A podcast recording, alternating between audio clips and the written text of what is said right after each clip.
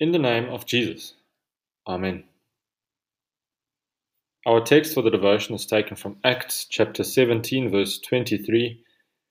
Paul says, For as I passed along and observed the objects of your worship, I found also an altar with this inscription To the unknown God. What therefore you worship as unknown, this I proclaim to you. Dear friends in Christ, can we truly know God? Can we comprehend the greatness and the majesty of God? God Himself says to us that we can't really do that. He says, For my thoughts are not your thoughts, neither are your ways my ways, declares the Lord. For as the heavens are higher than the earth, so are my ways higher than your ways, and my thoughts than your thoughts. So, in a way, we cannot truly know God. Our minds are insufficient to truly comprehend God. However, it is important to make a distinction. Yes, we are not able to truly comprehend and understand God in every way, but that does not mean that we cannot know Him. We do know God and who He is because He revealed Himself to us. God reveals Himself to us in two ways. First, he reveals himself to us as he does to all people through his natural revelation. That is, that we can see God and his works in nature. Creation itself testifies to the Creator. The heavens declare the glory of God. Also, on the other hand, our consciences tell us that there is someone who is bigger than us, who is watching over us.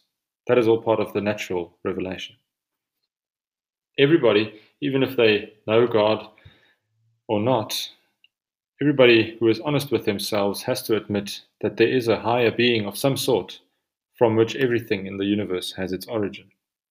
Everything cannot come from nothing. There is someone behind it all.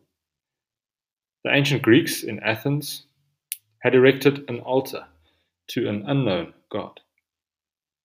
Many people today similarly believe in an unknown God a higher being of some sort. But, dear friends, this unknown God is not unknown at all. He is known. Yes, we might not comprehend his every way, but he made himself known to us. God made himself known to us not only through the natural revelation, but also through the specific revelation of his holy word, and most importantly, through that word made flesh, Jesus Christ the eternal Son of God, who was begotten by the Father before all worlds, who was conceived by the Holy Spirit and born of the Virgin Mary 2,000 years ago, born a man like you and me.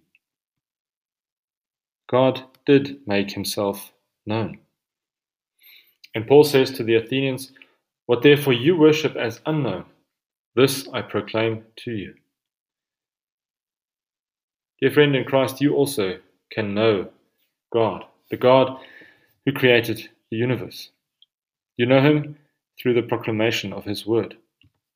You may know who God is by looking at his Son on the cross.